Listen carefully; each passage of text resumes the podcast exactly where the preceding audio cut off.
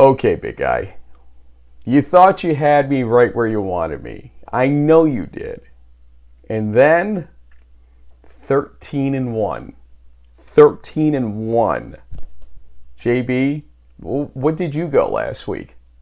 I think the first time all season I went 500. I was only 7 and 7. Here I was for all these weeks clipping around 70% winning percentage. I had a huge lead any given Saturday, Frank.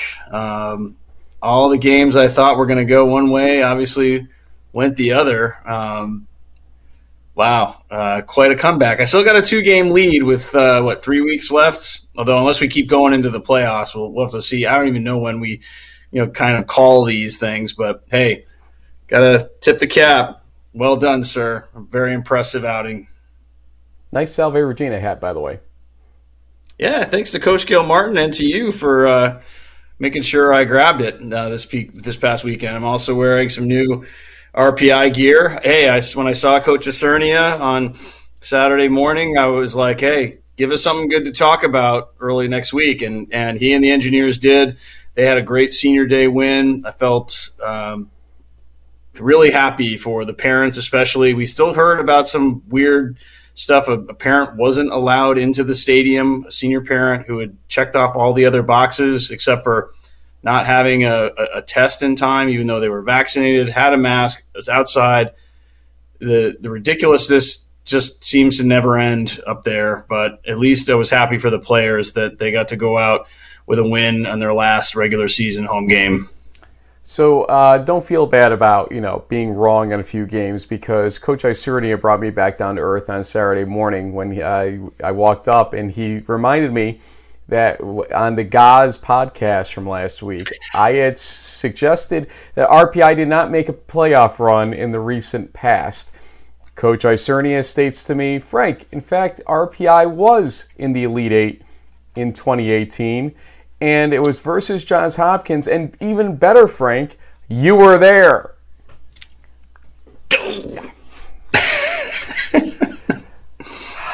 Boy, it seems like so long ago at this point, I guess. Um, sorry, coach. And uh, I, I, guess I should be like wearing this or something at this point, right? Is that what I'm supposed to do in moments like these and be like, go red? Uh, yes, RPI 2018. I got it. Uh, we'll see who's going in 2021 because there's still a wide open question between this team, this team, and Ithaca. So we'll see where it goes. We'll talk about that and more here on season 14 of In the Huddle.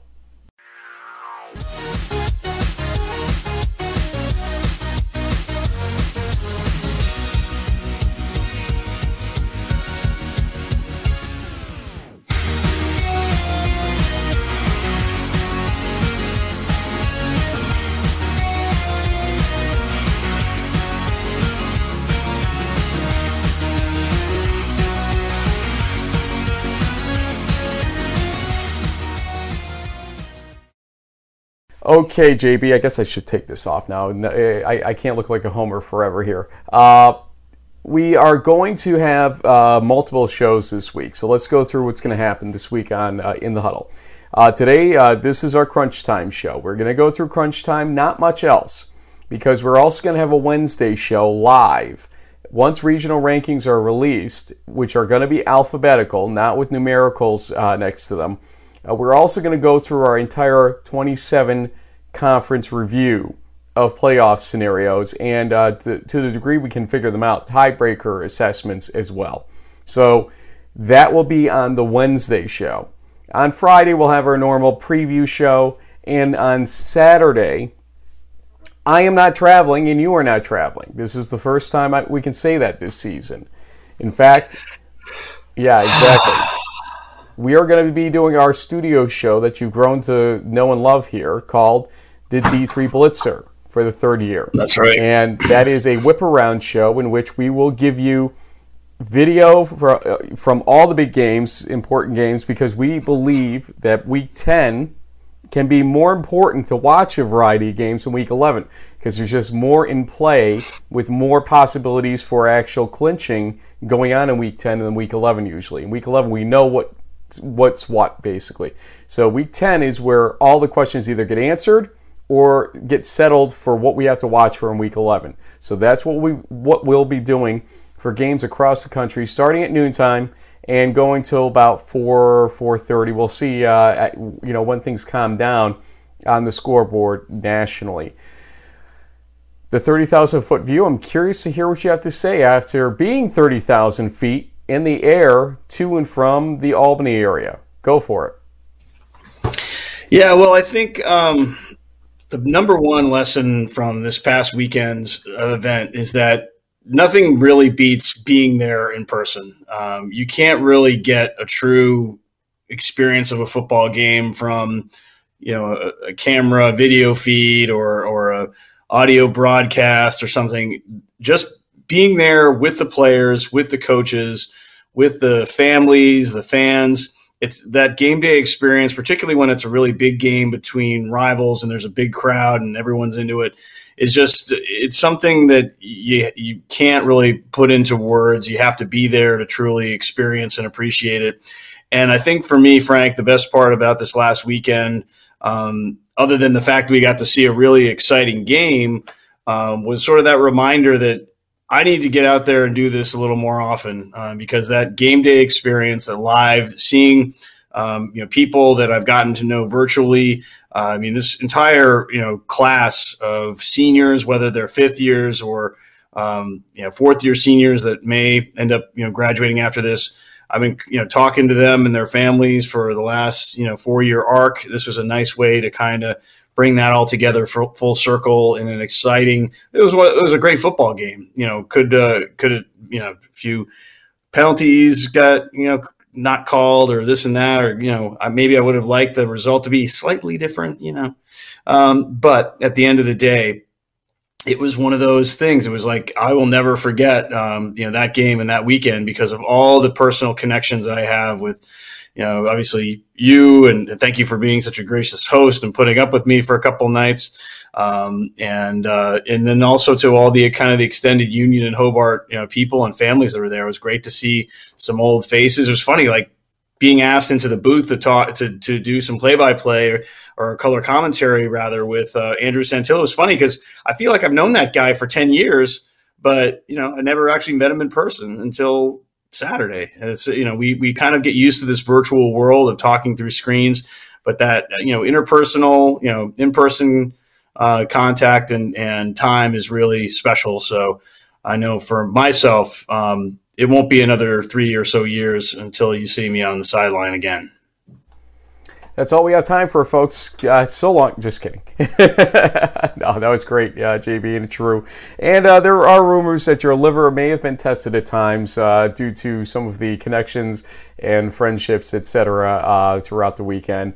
Uh, I will not verify nor deny that idea. I will just say a fun time was had by all and safely at that. And uh, you ate a lot too, uh, thanks to uh, my mother, Rosemary Rossi, and her 84th birthday party. Her birthday is actually this yep. today, Tuesday, on drop okay. date of this show. So happy birthday, Mom! Happy birthday, Mama Rossi! Uh, yeah. what'd you think? What'd you think of the Rossi clan uh, actually getting to experience the full-on Rossi view?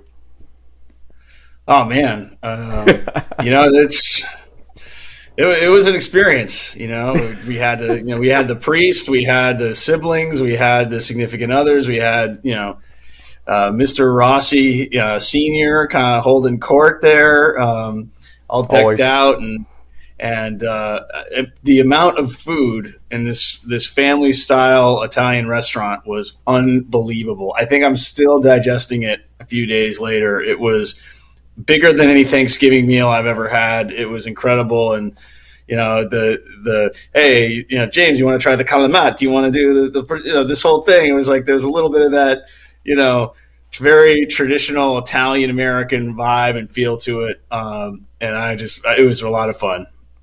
Thanks to Scotty's Restaurant on Friday night uh, for putting up with us, and Augie's Restaurant on Saturday, which was the birthday dinner he's just alluding to, for putting up with us there. And uh, thanks to uh, you folks for putting up with that whole conversation because we know you're waiting for crunch time for week nine of the fall 2021 Division Three college football season.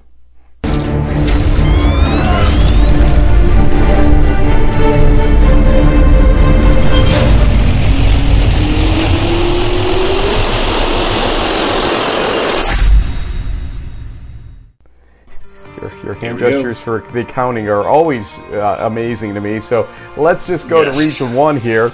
Merchant Marine at Springfield trying to keep that undefeated dream alive. Well, let's fast forward to the third quarter as Merchant Marine would get the lead on an Ian Blankenship 71 yard touchdown run about 50, 47 seconds into the second half, 17 14 Merchant Marine Academy. But two minutes later, David Wells gets a 16 yard touchdown run for Springfield to give Springfield back the lead 21 17. A minute 20 later, Tim Callahan adds a three yard touchdown run after Springfield gets the ball back on a turnover 28 17 Springfield. But it's not over yet as Merchant Marine with 6.30 left third quarter gets a one yard Alec Kiernan touchdown run. 28 23 Springfield. Let's fast forward to the final play of the game as Merchant Marine had chances in this thing. Fourth and nine from the Springfield 40 as the time was running out. Ian Blankenship intercepted by Kyle Neer at the Springfield 12, and that was it. Springfield wins 28 23 and stays alive in the NEWMAC. Tim Callahan, 30 rushes, 137 yards, and a touchdown. Blankenship with 313 total yards, a rushing touchdown, and an interception. Then let's look at Mass Dartmouth at Bridgewater State. In the second quarter, Mass Dartmouth gets the lead as Keenan Little gets a two yard pass from Dante Aviles Santo. It's 14 12. Mass Dartmouth, after a two point conversion fails earlier, an extra point had failed for them. Late in the second quarter, though, Bridgewater State's Adam Couch gets a 25 yard touchdown run to make it Bridgewater State 20 to 14. In the third quarter, Mass Dartmouth responds as Marvin's Gene gets a seven-yard touchdown pass from Avila Santos to make it 20 to 20, a tie game as the conversion rush fails there. And in the fourth quarter, Mass Dartmouth they couldn't get the lead on the conversion, but they do on the touchdown as Douglas Machado gets an 18-yard touchdown pass from Avila Santos to make it 26-20. And here's the final play, really, uh, for Bridgewater State. James Cahoon was intercepted by Trell Best, and that would do it as Dartmouth wins the game 26 to 20. Dante Aviles Santos, 297 total yards, four passing touchdowns. Adam Couch, 22 rushes, 151 yards, and three touchdowns for Bridgewater. Uh, you want to talk about things going all over the place, uh, up and down, back and forth? Well, the NESCAC has that issue too, as Williams oh, yeah. walks away as the only undefeated team, as Amherst in four overtimes wins things against Wesleyan. It's 16 14 final. We're showing you the final play here, and we'll tell you that Brad Breckenridge from Amherst 13 for 26, 170 yards, touchdown, and two interceptions.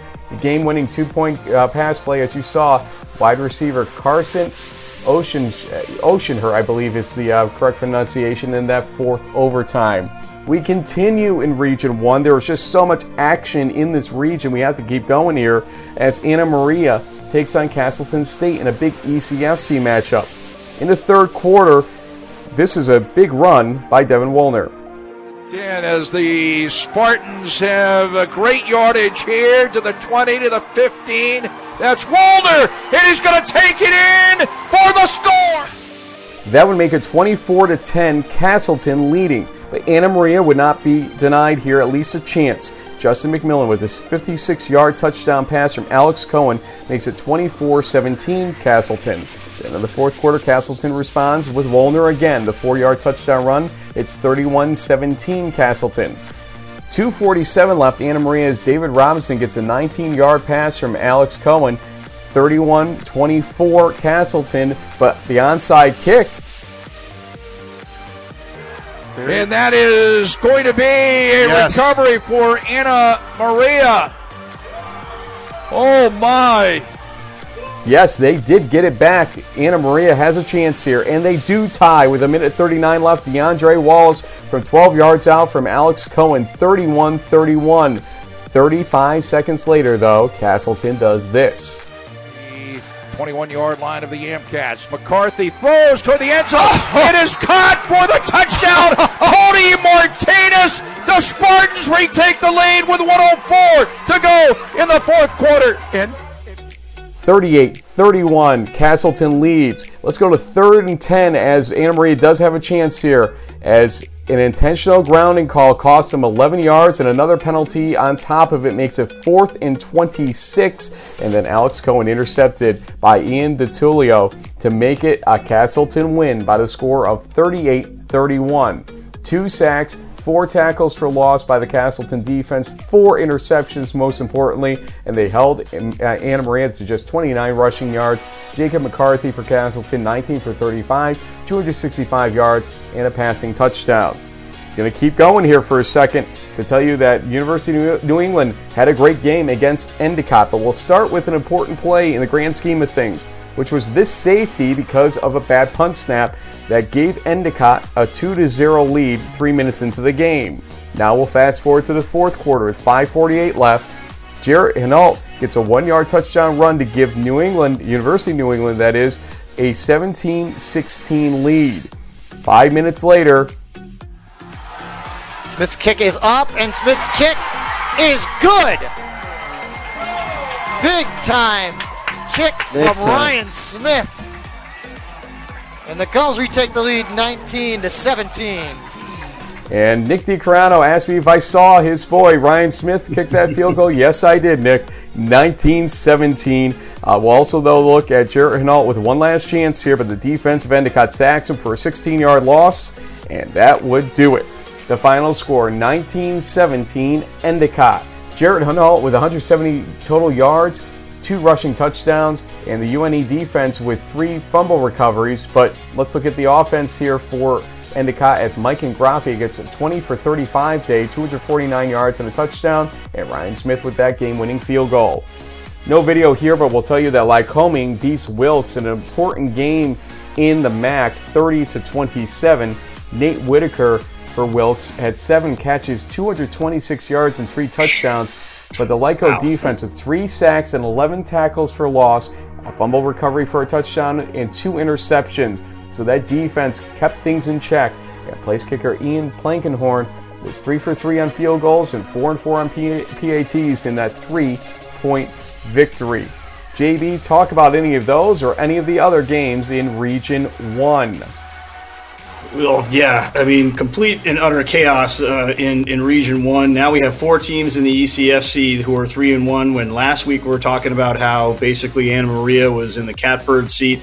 Not so fast. Uh, the Spartans making a run now, and a couple of games down the stretch will decide who will be the ECFC champion. Um, Bridgewater State dropping a, a, a game when we thought that they were on a, a clear cut course to playing Framingham for the MASCAC title. Hold on a second. Uh, we'll, we'll get into the, the MASCAC um, championship scenarios tomorrow, but kind of another surprising upset by the Corsairs. And then Lyco beating Wilkes in a way for me, Frank, sort of not necessarily Lahans Del Val, the, the MAC title, but it's going to make um, any kind of tiebreaker or comeback by another team very difficult. As uh, Lyco being 5 1 in, in the MAC is good for them, but they've already lost to Del Val. So I think Del Val just needs to win one more game on its way to punching its ticket to yet another playoff run. Elsewhere in Region 1, uh, something that stood out to me, Frank, WestConn there apparently they have a running back named Mac Driver uh, who had seven rush TDs and a 56 to 30 win over Worcester State. Uh, Framingham wins the Kelly Cup 23 to 14 in the battle of father and son. There, um, the Rams still uh, looking good for another MASCAC championship. And as you alluded to earlier, Frank, Williams 42, Trinity 3 not anything that we saw coming. Uh, just a total beatdown by Coach Ray's Ephs on the Bantams, and they are now the final undefeated team in the NESCAC. Let's jump into Region Two. And there's a lot to uh, jump into here in Region 2. We'll start with Union hosting Hobart, the game we attended, and we'll start with the start of the game, which is a Rashawn Boswell large re- uh, kickoff return of 80 yards. That took the ball to the Union 15 yard line, but four plays later, Rob DiGregorio's field goal was blocked by Jamar Edwards, and that stopped any scoring by Hobart. So we're going to fast forward now to 14-14 left in the second quarter. Ike Irabor with the spin move and more to get the touchdown from 15 yards out for a 7-0 Union lead. Andrew Lau would get a 26-yard field goal later in the second quarter, but Hobart would respond. 18 seconds left in the half. For Rashawn Boswell four-yard touchdown run made the halftime score 10 to 7 Union's lead. Eventually, Union would be tied by Hobart after a Rob DiGregorio 43-yard field goal midway through the third, but Lau would respond with his own 34-yard field goal. In the fourth, 14:03 left, Hobart's David Cruson with a 10-yard touchdown run makes it 17-13 Hobart. About two minutes later, Andre Ross Jr., though, extends a short pass to a 66 yard touchdown for a 20 17 Union lead. Back and forth the ball went. Union had an interception, but later on, Hobart did get a drive together. Rob DiGregorio, six seconds left, was called on for a 24 yard field goal that was good to make it 20 to 20. We're going to overtime. Ike Irabor was heard from again as Union had made good ground and picked up a DPI foul against Hobart. Ike Irabor's two yard touchdown run made it 27 20 in the first half of overtime one. On the other side, David Cruson on fourth and three gets two yards. The measurement is here, the celebration is here. Union wins the game by mere inches by a final score of 27 to 20 in overtime. Irabor, two rushing touchdowns, a workhorse day, over 100 yards for him. Cruson, 287 total yards, a rushing touchdown, interception. Uh, linebacker Brian Aguilar with 17 tackles. Andre Ross Jr. for Union, seven receptions, 175 yards, and one touchdown. Let's stay in the Liberty League. We're going to go to the RPI game hosting Ithaca. And in that game, AJ Wingfield was intercepted on Ithaca's first drive by Connor Noyes at uh, midfield, essentially, making things pretty good for RPI. Six plays later. High snap. Marinopoulos wants to throw. He's got a target. McDonald's open. Touchdown. Line open at the goal line. RPI goes up 6 0. Vinny McDonald with that touchdown grab for Marinopoulos makes it 7 to 0. Thanks, Kurt Stott, for the audio on that one. Then, though, Things look grim for RPI in the second quarter. As you see here, George Marinopoulos, uh, what looks like a no contact injury to a knee that already had a brace on it. He did not return in this game, and ultimately, RPI had to kind of hold their collective breaths here as to what would happen next. The halftime score remained 7 0, though, in their favor. Nick Bahamonde would get Ithaca on the scoreboard midway through the third quarter with a 40 yard field goal, but then Riley Convoy gets a 31 yard touchdown pass from Matt Peterkuski, the backup quarterback for RPI. With 9.16 left, it's 14 to 3 RPI. Then Ithaca tries to respond. 4.16 left. Dante Garcia gets a pass from AJ Wingfield for an 11 yard touchdown. 14 11 RPI as the two point conversion was good. After four timeouts, the end of the game situation, Baja Bahamonde from 35 yards. Snap. The spot's down. The kick is up, and the kick is no good. Missed it to the left. Plenty of distance on it. He just hooked it. And as Kurt said, no good on that field goal. RPI holds on to win 14 to 11, causing some chaos in those standings. Wingfield 20 for 31, 184 yards in a passing touchdown, but one interception that you saw. Marinopoulos was 4 for 5 for 46 yards, that touchdown until that injury. Something to be concerned about, JB, before we go on here. The Liberty League has a little bit of clarity and a little bit of murkiness all built in right now. Yeah, and we almost had complete and utter chaos if for some reason that Hobart was able to win that game in Schenectady and have a bunch of one loss teams across the board. But ultimately, you know, if, if Union's going to repeat like they did in 2019, they're going to have to beat Ithaca and RPI like they did uh, the last time around. So um, credit to RPI, they're they're fighting in there. That injury to Marinopoulos is a concern. Um, they have a big game against St. Lawrence that they have to win to stay alive in the in the hunt here. One little um, uh, kudos I have to throw out though, Frank. Uh, AJ Wingfield uh, did complete a pass to Andrew Vito, which apparently set the all-time Ithaca receptions or receiving a record. Which, when you think about the history of talented student athletes who played for the Bombers, that's a that's quite an accomplishment for uh, for Andrew. So congratulations, bud. No, you probably would have rather had the win than the record, but Bombers have another chance when they uh, when they host the Dutchman on Saturday. Let's stay in New York as Alfred visited Cortland, and Cortland could clinch with a win. And let's just look at a couple plays here because that's all you really need for the storyline. Halfway through the first quarter, J.J. Lapp gets a 20-yard touchdown pass from Brees Segala to make it 12 to 0 Cortland early on. And then in the second quarter, let's look at this special teams play by Cortland as it was DJ Trent getting the ball in the end zone after the punt block. It's 19-0 Cortland there. The Red Dragons clinch and are the first team, I think the only team to clinch uh, into the playoffs in this year. Yep. One and only so far. 3. 47 to 3 final. Brees Segala, 279 total yards, two passing touchdowns, a rushing touchdown. Running back Jaden Alphonse, uh, Alfano St. John, love the name. I can never get it right.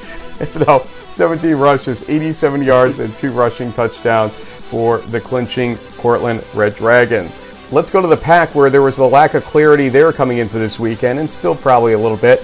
And it was Washington Jefferson leading Grove City 14 to 7 after the first quarter, but early in the second, they'd extend the lead on a 19-yard Justin Huss touchdown run to make it 21 to 7 W&J 45 seconds into the second quarter. About five minutes later, Grove City would respond with Josh East's 14-yard touchdown run to make it 21-14 W&J, but Watch this kickoff return by the aforementioned Justin Huss. That 90-yard kickoff return for touchdown makes it 28 to 14 with 8:40 left second quarter. Grove City would add a 32-yard Nick Morrow field goal midway through the third quarter. Then in the fourth, Grove City would do this. 12 carries, 123 yards. They give the ball to Tusky. Tusky breaks free and he will from 23 yards out. And that Zach Trusky 23-yard touchdown run made it 28-24, still in favor of W&J. Grove City would get two chances. First, East threw an interception midway in the fourth quarter, but then in the last possession, the W&J defense clamped down hard. Here's second and 10. East getting sacked for a 14-yard loss back to the three-yard line. And then on third and 24, instead of spiking the ball and just trying to regain his composure, he actually made the throw downfield and he's intercepted by Drew Ehrlich. And that would end the game with nine seconds left, essentially. 28 24, Washington and Jefferson holds on. Grove City falls to two losses in the conference. Uh, W&J stays at one. Huss with that 90-yard kickoff return, among other things, uh, including that rushing touchdown you saw. East from Grove City, 19 for 37, 202 yards, a passing touchdown, but four interceptions. Ehrlich, two interceptions for W&J. Susquehanna at Johns Hopkins. Hopkins would get a 22 yard touchdown run from Danny Wolf. And we, we just kind of fast forward to this point with 9.45 left in the second quarter. That was 24 to 0 Johns Hopkins. My goodness, this thing's over. Well, no. Uh, Susquehanna's Michael Roosh, who we had on the show a couple weeks ago, gets a 12 yard touchdown run of his own to make it now 24 17, two minutes into the th- uh, third quarter. Hopkins pushes back once more, though, as Quinn Revere gets a five yard touchdown pass from Ryan Stevens with a minute left in the third quarter, 38 17 there. And that would be the final score as Hopkins holds off Susquehanna to hand them their first loss in an eternity, it feels like. Danny Wolf yeah. with 26 rushes, 140 yards, four rushing touchdowns. Roosh for Susquehanna had an 18 for 30 day, 158, one passing touchdown, but three interceptions. Finally, in Region 2, Rowan at Montclair. And this was an important senior day game for Montclair. Jamie Hamilton starts things off with a 30 yard touchdown pass from Jaquil Birch with 8.26 left in the first half. It was 7 0 Montclair. Six minutes left, third quarter. Riley Nelson gets a 22 yard touchdown pass from Birch, making it 14 0 Montclair. Fourth quarter, let's look at Jawan Hayes getting a five yard touchdown pass from Mike Husney for Rowan to get them on the scoreboard, 17 7 Montclair leading. But then the defense clamps down again by Montclair. Third and 22 for Rowan. Husney intercepted here by Mike Ramos with 2.26 left on the clock. And then the final play of the game, Husney intercepted by Zahir Wilder. The senior goes out in style on his home field, and that would do the, do it at Montclair, 20 to 7. Birch 16 for 21 for the senior, 180 yards, two passing touchdowns. Dimitri Polly with seven tackles, three sacks, and a tackle for loss. That's Region 2. My throat is giving in. It's your turn to talk about the rest of the region. Yeah, um, well, once again, congrats to Jaquil and and the Red Hawks. I know it's been a tough season for them, but it looks like you know he, he had one of his best games uh, his final home game. So, uh, congrats to them beating a you know kind of a cross town, cross state rival in, in Rowan. Westminster took care of Bethany. Uh, Cole Konechka, the quarterback, had five touchdowns, uh, four passing, one rushing. Carnegie Mellon um, takes care of St. Vincent, and the PAC is just about as convoluted as the Liberty League. And honestly, Frank, it's interesting when I was kind of looking at the, the broader picture for the playoffs and something about a little tomorrow. The fact that Baldwin Wallace and John Carroll have yet to play each other and won't until week 11 kind of leads leaves the president's fate up in the air if for some reason they don't clinch the pool A through a tiebreaker scenario. We'll go over more of that tomorrow. But elsewhere, as you can see, um, kind of somewhat what you expected. Moravian wins in overtime. Otherwise, uh, you know, pretty pretty strong day in, in Region Two. Salisbury, 84 points. Looks like that offense is back. Let's go to Region 3 now, and no video for this one, as Hardin Simmons visited Howard Payne and gets a 38 14 win against Howard Payne. Wide receiver Cade Bell with six receptions, 49 yards. Uh, it's 90 yard kickoff return touchdown to open the second half. And the uh, Hardin Simmons defense with three sacks, eight tackles for loss, and five interceptions. It's a good way to win a game, that's for sure. Back to video now. Let's go to the Birmingham Southern at Berry game. Berry would get a Matt Syverson 28 yard field goal 20 minutes into the game, so we were scoreless for a while here. Finally, with a minute 47 left, second quarter, uh, Chris Schufert, uh, they keep putting him as Robert in the box scores, but it's a 57 yard touchdown run for Schufert, and Birmingham Southern takes a 7 3 lead into halftime. In the third quarter, 2.29 left, Brandon Rue gets this 28 yard interception return, pick six for a 14 3 uh, Birmingham Southern lead. Fourth quarter, there goes that Schufert guy again. 6.28 left with a 10 yard touchdown run. That would make it 21 to 3, which would be the final score. Schufert, 27 rushes, 213 yards, two rushing touchdowns. Jake Seeger from Berry, 10 tackles, 3 sacks, and 2 tackles for loss. Let's go to Brevard at Methodist. This was a very back and forth game. Brevard trailed 14 to 7 late into the first half but then with 3.33 left in the second half, Mitchell Yoder gets this 97 yard touchdown run for Brevard. I'm going to talk for a little while here because it's going to take a while to run on your screen and maybe he's finally right, reached the end zone. I don't know, but it was 14 14 at that point. But just two plays later, Methodist Xavier McNeil gets this 68 yard touchdown pass from Bullens to make it 21 14 Methodist. At halftime, it was 21 17, but Brevard would get within a point 13 minutes into the second half. Midway through the fourth quarter, with Methodist leading by four points again, Brevard's Mitchell Yoder with a 60 yard touchdown run. 27 24 Brevard. But Methodist would drive with just 49 seconds left. Taekwon Edie gets a one yard touchdown run to make it 31 27 Methodist. Eli Carr is back in the lineup, folks, for Brevard. Here he is completing a pass for 19 yards as the time was running down to the Methodist 11 yard line, spikes the ball. So, uh, they had to do this twice because of some confusion, but they did put one second yeah. on the clock. Now, here's the last chance. A pass attempt to Marcus Lane is incomplete. He had a chance at it, but it was knocked away by Methodist, and that would do it. Methodist wins 31 27 over Brevard. The teams combined, combined for just 35 yards short of 1,000 yards. Yoder, 14 rushes, 220 yards. We saw 157 of them in those two plays alone, and those two rushing touchdowns. And Brandon Bowens for Methodist, 30 for 43, 373 yards, two passing touchdowns, and two interceptions.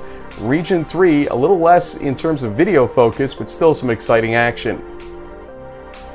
Yeah, and it's things are leading up to, as we've said, the big uh, Birmingham Southern Trinity game uh, this weekend in Alabama stands out. In the upper right, you can see Huntingdon took care of North Carolina Wesleyan.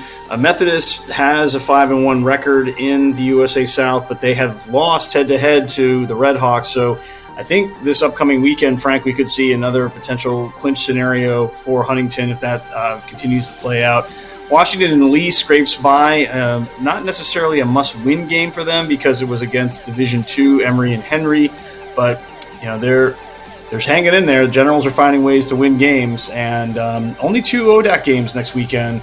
Randolph Macon's on a bye, um, and W&L has two more conference games to go, so going to be a, a tight one in the ODAC. Anything can happen in that ODAC, as we've always said. Region 4, we have a OAC uh, pair of games that uh, really almost Yeah. shook things across the country.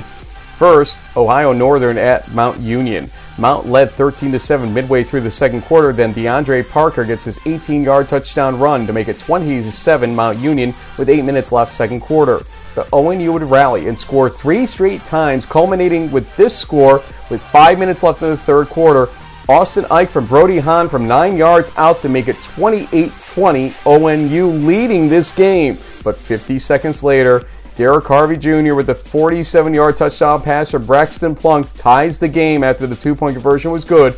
28 28 with four minutes left, third quarter. In the fourth, two minutes into it, Tyrell Sanders gets a six yard touchdown pass for Braxton Plunk to give Mount Union back the lead 35 28. Ohio Northern was resilient.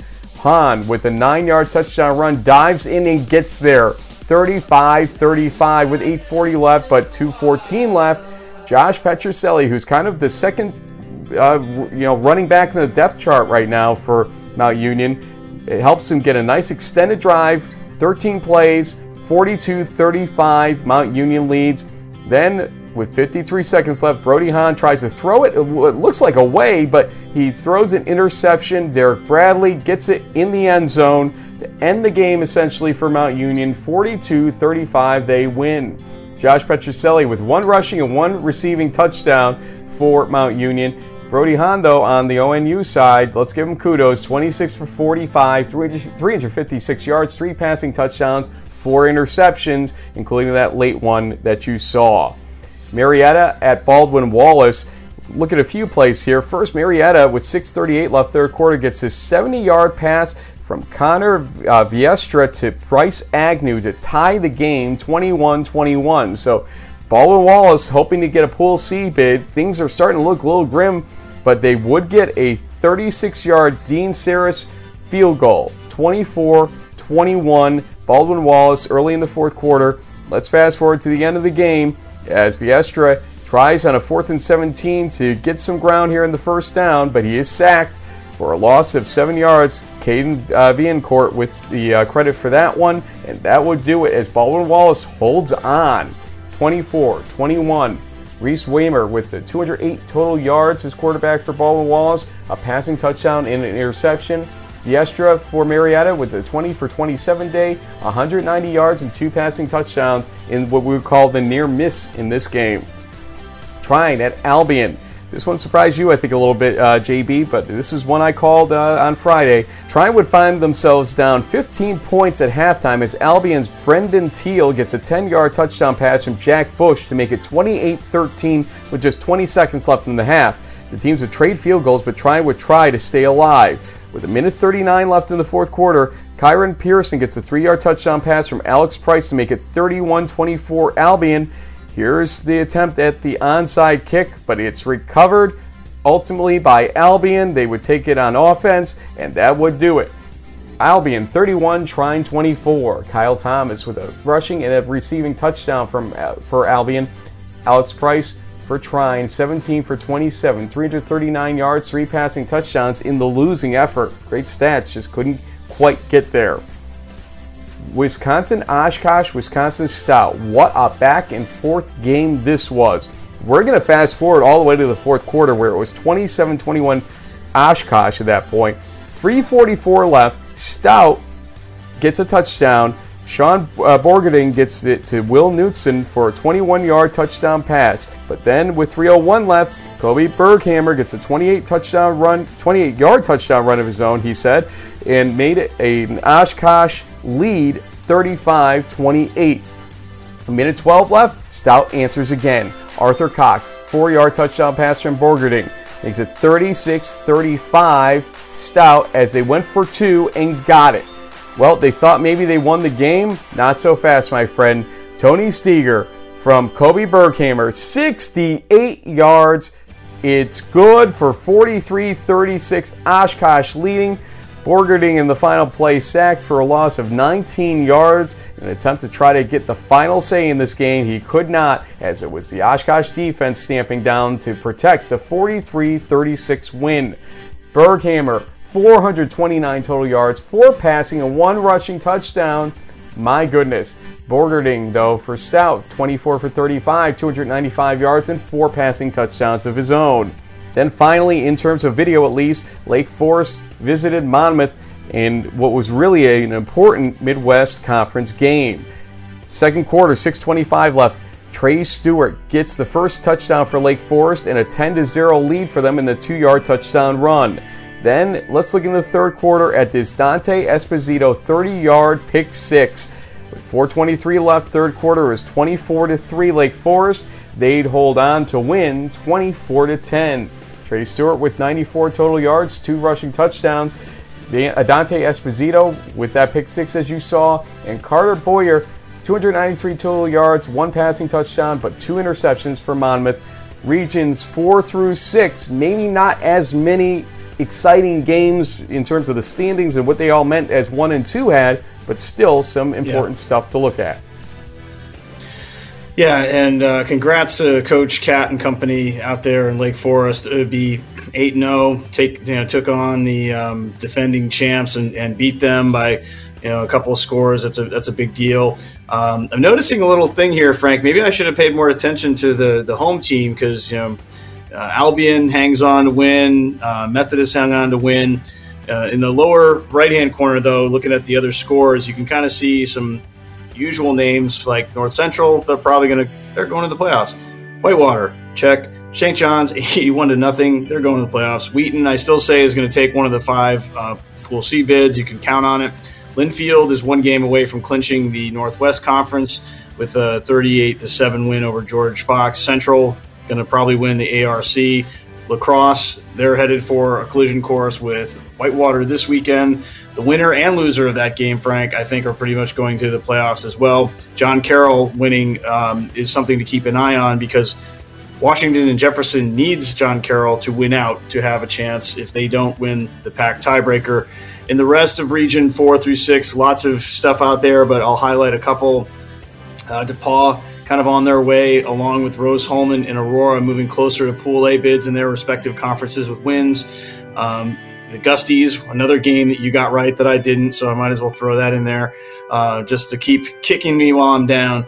Whitworth puts a 68 on Puget Sound. The UPS gets a gets a L delivery there from from the Pirates, uh, and maybe this is in a way Whitworth's trying to you know raise some raise some flags out there on in Tacoma, saying, "Hey guys, we'll probably finish nine and one. We're we're Pool C ready. Give us a shot." And then finally, Pi- that pirate flags, our, perhaps pirate flags. Yeah, I, I see where you're going with yeah, that. The Jolly Rogers. There we go. Hamline uh, loses to Macalester in that uh, MIAC matchup we spoke about earlier um, in our in our last show. Uh, so credit to them. And then, yeah, I think all I got left, Frank, are some uh, some most valuable players.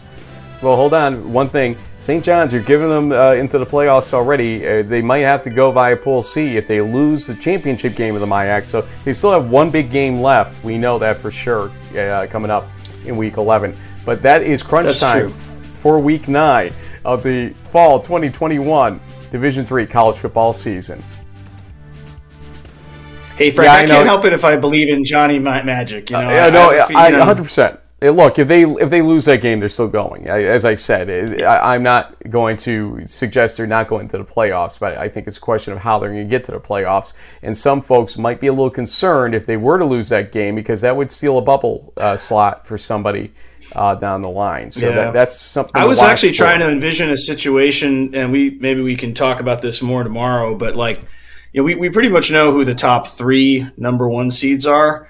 What would have to happen for Mountain Union to not be the fourth number one seed and St. John's to steal it from out, out from under them. The, the resumes are kind of similar. Um, if Westminster makes it in as a pool A from the PAC, that obviously helps uh, Mount Union. They ha- would have a um, win over regionally ranked opponent in Baldwin Wallace. If if they win out, you know St. John's well, has that win on. over Aurora I'll tell, in I'll week tell one. You, I'll tell you flat out what the answer should be.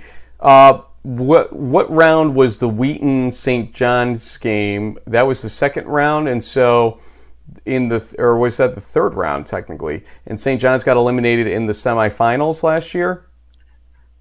Yeah, I thought they lost to uh, they lost to Whitewater yeah, in, in Wisconsin. Yeah. So technically, you have a point here that St. John's has the better resume in the playoffs of the last go around, if we still use that, than uh, Mount Union did a couple of years ago. Yeah. And so when you have two undefeated teams and you can't break their tie any other way, if you perceive a tie exists between them, then St. John's would get the nod based on the 2019 playoff performance. Uh, normally it would be the prior year's playoff performance, but we didn't have one, so we think it's still going to be utilized. We just don't know what to to what degree it would. Interesting point. We'll see a little bit more tomorrow, most likely. What we won't see tomorrow, we want to see today the JB's MVPs of Week Nine. Well, I guess I'll start off with the one in the middle because it's kind of funny because there aren't a bunch, you know, there isn't a headshot there, but there is just a big U. And um, yeah, seeing it in person, I mean, there were obviously some great uh, kicking performances over the weekend. Um, you know, guys who kicked long field goals and so on and so forth. Andrew Lau for Union was was no slouch. I mean, he uh, he knocked in two field goals and three PATs for nine points, which his team needed. He dropped almost 40 yards per punt, which his team needed from a field position perspective, and was you know 57 yards on on kickoffs. Awesome day for Andrew, but yeah, it was really it was like the fake punt. It was the punt block that really sort of set the tone um, for Union in that game, and so I had to go with the with the Dutchman kind of as a collective. Um, you know, including Austin St. Pierre, who had uh, I think he was the the guy on that on that punt fake, which was a really um, uh, great call by by Coach Behrman at that point in the game. Uh, so special teams as a, as a collective unit. So now jumping to the right um, on the defensive side of the ball, sophomore Colin Maropoulos from Endicott was my pick. He, I think he also made the D three football uh, team of the week. He had a, I think, an Endicott uh, record four and a half sacks slash tackle for loss um, in the 19 to 17 win over University of New England, a, a must win game for the Gulls, who are fighting tooth and nail for their playoff lives. He added eight tackles in that one as well. Pretty awesome performance uh, for him in a, in a close one. And then you know going back to the the Pirates of Whitworth, uh, senior quarterback Jaden Pruitt had almost a perfect game, 16 to 21 for 371 passing yards, four touchdowns, and one rushing touchdown in that 68 to 14 romp over UPS. I mean, there were lots of great offensive performances, Frank, this weekend. It was hard to pick one. You could have put Ek here from Union. You could have put uh, the um, receiver from Wilkes here with the 226 receiving yards. But for me, I feel like you know this um, this weekend. Want to give a little shout out to Whitworth, who's out there on the proverbial island, and uh, you know, great performance there by uh, by Jaden. We had a long conversation about uh, ranking Whitworth on d3football.com Slack channel that got uh, pushed over to the Patreon channel uh, that they have. So if you're a Patreon subscriber of d3football.com, Keith, uh, Pat, Greg, and I are uh, in a discussion there about the Liberty League, how to place them. Whitworth, uh, I don't think Pat's ranking them still, and I, I find that tough to swallow under the circumstances. They beat Carnegie Mellon, don't forget, and Carnegie Mellon is still in the hunt in the PAC and uh, have a big Yeah. game with Washington Jefferson left. So they may have a regionally ranked opponent that uh, they've won against if Carnegie Mellon were able to beat W&J. Consider that fact later on. Let's go to the undefeated team slide here. And uh, Region 1 with just one uh, that is playoff eligible. Del Val. Uh, Yeah. Williams is the only NESCAC team left. But let's look at Del Val there. In Region 2, there are two Cortland and Union. But Union has two big games in front of them, and Cortland still has Cortaca. We'll see where that goes. Yeah. Region 3, one of these teams will go down this weekend. Birmingham Southern Yep. or Trinity of Texas. Uh, Mary Hardin Baylor. Uh, turf toe for Kyle King kept him out, and we'll see if he's Yep. back for this week. Region 4, DePauw, uh, while not undefeated on overall, in Division 3 they are and Mount Union. Although that was a close call, closer than we thought we'd see this past weekend. Yeah. Region 5, Central, Lake Forest, and North Central. Lake Forest still- has a big game against Chicago, and Central has a couple challenges left. North Central, I can't see them not going undefeated. Uh, region Yeah. 6, as we expected, it seems to be the deepest uh, right now, at least. Linfield, St. John's, Wisconsin La Crosse, at least in Division Three, Wisconsin Whitewater. But the, obviously, we are going to see those two teams face off, and one of those will fall. So, interestingly enough, 3, 6, 8, 11, 15 left. We have guaranteed two to fall out of this. So, uh, you, we'll probably end up with about 10 undefeated teams this season, is my guess. We'll see where it goes. Tomorrow, regional rankings alphabetically by region. We'll see where uh, who's who and what's what a little bit there. We'll also just uh, here's what we'll learn: how many teams will be ranked from each region, because that's not sure definite. You've seen those numbers uh, as like eight to 10, 6 to eight, uh, depending on the Six to size. nine. Yeah, Yeah. and so we don't know exactly uh, what each depth uh, will look like uh, in those regional rankings. And then uh, we'll also talk about the playoff races in that same show. So you'll want to stay tuned. Uh, we'll have uh, some coverage for you again on Friday for the preview show, as we said, and Saturday on the Blitzer. So we'll see you next time on In the Huddle.